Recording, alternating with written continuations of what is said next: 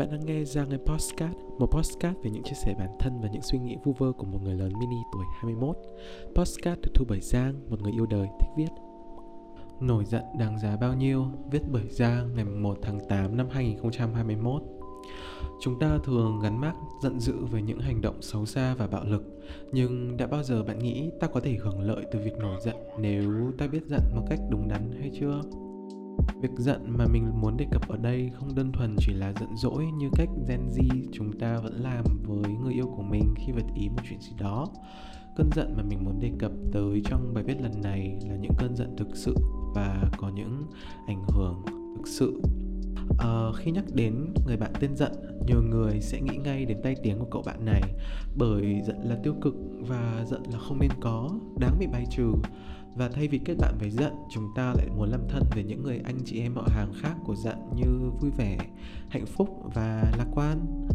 Tiếp đó, đôi khi chúng ta tự cô lập sự giận dữ của bản thân và cố tìm ra cách để kìm nén cơn giận vì cho rằng tức giận là xấu xí và sẽ gây ra những tổn hại không thể hàn gắn được.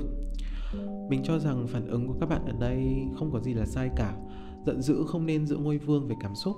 Song giận dữ cũng không nên là tội nhân của hầu hết những sai lầm ta mắc phải. Kiểu ui tại lúc đấy giận quá nên mới vậy à, xin lỗi nhá. Hay kiểu thôi không sao đâu lúc đấy mày giận quá mất khôn tao thông cảm được. Bản thân chúng ta không có lỗi khi giận dữ bởi song hành cùng hỉ vui vẻ. Ái là yêu ố là xấu hổ yếu tố nộ, giận dữ, cuồng nộ vẫn luôn giữ vai trò trong việc cân bằng và điều hòa cảm xúc của con người. Giận dữ cho ta cơ hội được giải phóng những chất chứa trong lòng, được tự do bày tỏ những quan điểm cá nhân và được sống đúng với những cảm xúc trong ta. Xong, những đại ý nói trên kia chỉ là phần nổi của tảng băng chìm. Trên thực tế, giận dữ còn khiến ta sống thoải mái và lành mạnh hơn nếu ta biết nhìn nhận và thấu hiểu cơn giận của ta. Thứ nhất giận dữ giống như một cơ chế phòng thủ bảo vệ ta khỏi những tác nhân nguy hại bên ngoài. Giận dữ giúp chúng ta thêm phần cảnh giác khi phải đối mặt với những mối đe dọa khác. Uh, giống như các loài mèo xù lông loài chó gầm gừ mỗi khi đối diện với nguy hiểm. Cách con người tỏ ra giận dữ như đang đưa ra một tín hiệu để đối phương biết và dừng lại. Cơ chế phòng thủ này là hoàn toàn tự nhiên và được di truyền lại như một kỹ năng thiết yếu để sinh tồn qua hàng triệu năm tiến hóa tiếp theo giận dữ còn giúp ta thư thái và bình tĩnh hơn. Uhm, nghe thì có vẻ hơi giờ hơi bơi ngửa đúng kiểu nghịch lý đời thường song điều này lại là thực. Rơi vào trạng thái đau đớn hoặc buồn bã cũng đồng nghĩa với việc chúng ta đang phải trải qua hai nỗi đau nỗi đau về thể xác và nỗi đau về tinh thần cơn giận trong lúc này là vô cùng cần thiết bởi nó giúp chúng ta giải phóng được những cảm xúc nội tại mà ta đang nắm giữ. Thử lấy ví dụ nhé. Khi đau đớn do bị đập chân vào chân giường hoặc là chân bàn, chân ghế gì đó, bạn sẽ làm gì? Nở một nụ cười thật tươi và đi tiếp hay vừa suy xoa đau đớn vừa văng ra vài câu tục ngữ?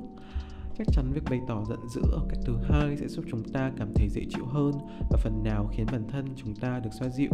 Sở dĩ cơn giận có được khả năng kỳ diệu này là bởi nó giải phóng những áp lực dồn nén trong ta, đồng thời khi tiếp nhận những tín hiệu về nỗi đau hay tổn thương, sự giận dữ kích thích ta nên có động thái để phản ứng lại những nhân tố ấy. Chưa dừng lại ở đó giận dữ còn giúp ta xử lý các vấn đề một cách gọn ghẽ và hiệu quả hơn. Lấy ví dụ đơn thuần từ những câu chuyện hàng ngày. Giả dụ, bạn và nhóm bạn của bạn có một dự án cực kỳ quan trọng cần phải hoàn thiện trước 12 giờ và bây giờ đã là 10 giờ tối rồi. Công việc thì chỉ mới hoàn thành được một nửa. Gọi điện thoại và liên lạc thì không một ai nghe máy và mình cá rằng là lúc đó bạn sẽ rất là bực và hoảng loạn vì đây là một dự án siêu siêu quan trọng ảnh hưởng đến sự thăng tiến của bạn. Xong, như một phép lạ nào đó, cùng với ngọn lửa bừng bừng của cơn giận, bạn lao vào công việc, giải quyết từng vấn đề trong hai tiếng đồng hồ ít ỏi còn lại. Và kết quả là bạn hoàn thiện dự án đó một cách xuất sắc với hiệu suất bằng tất cả nhóm bạn kể trên.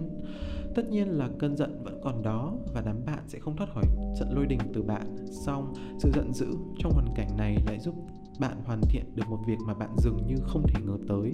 Nó khuyến khích, thúc đẩy và khiến chúng ta làm việc với một tinh thần tập trung cao độ.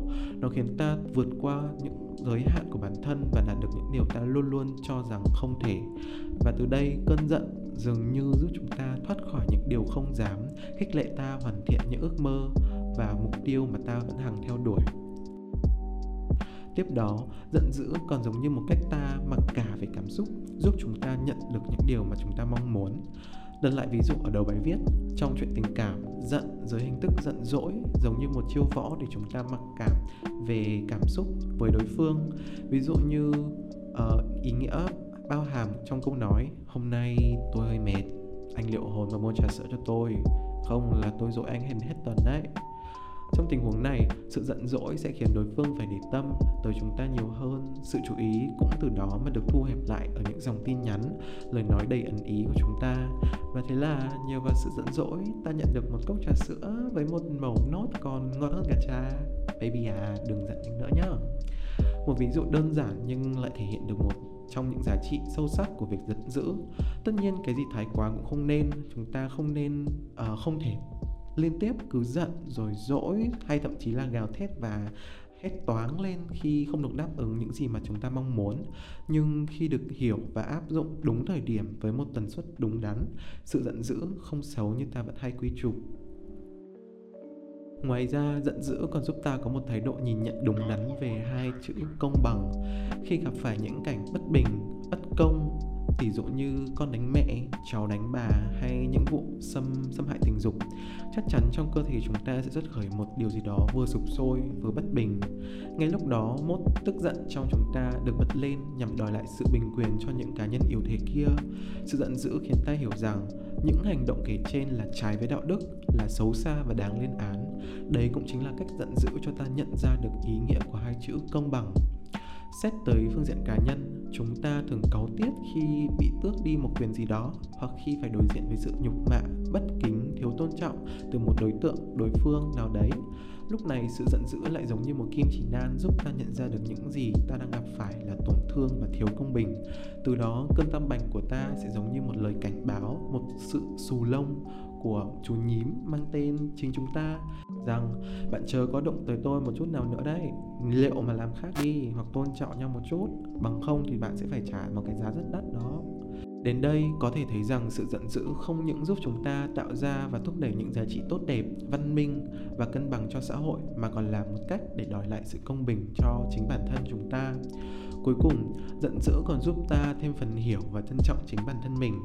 Cơn giận cũng giống như một quả dầu riêng vậy, với vẻ ngoài gai góc và một mùi hương chẳng mấy dễ chịu, giận dữ dường như không được ta yêu thương cho lắm. Thay vào đó, chúng ta thường tìm cách để kiềm chế hoặc tránh né cơn giận ẩn sâu trong ta. Ta cho rằng khi đem trái sầu riêng đó ra, người ta sẽ thêm phần ghét bỏ và không còn yêu thương ta như trước. Nhiều người còn cho rằng tức giận là yếu đuối và là không biết kiểm soát bản thân, là thô lỗ và cộc cằn.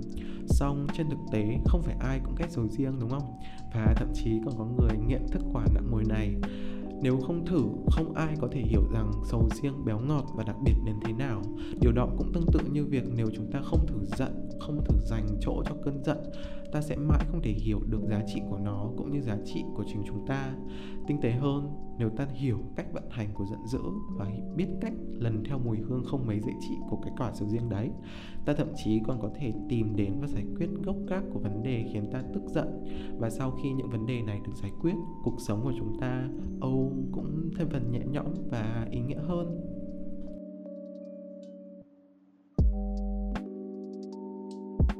Kết lại, ngoài việc bảo vệ ta như một cơ chế phòng thủ vững chắc giúp ta trở nên thư thái và bình tĩnh, giận dữ còn giúp ta xử lý vấn đề một cách hiệu quả và tự tin hơn.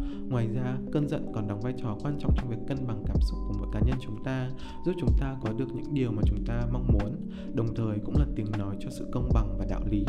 Cuối cùng nhưng không thể không nhắc tới, giận dữ còn giúp ta sống được là mình hơn, được hiểu và trở thành một con người với sự nhẹ nhõm trong tâm hồn và xúc cảm nếu được bộc phát trong một hoàn cảnh cụ thể với đúng người, đúng thời điểm và đúng mực cơn giận sẽ giống như một người bạn vô cùng hữu ích giúp ta thêm trân trọng và yêu mến cuộc sống này hơn. Bài viết tuần tới sẽ là giận thế nào cho đúng? Mình hy vọng các bạn sẽ đón nghe.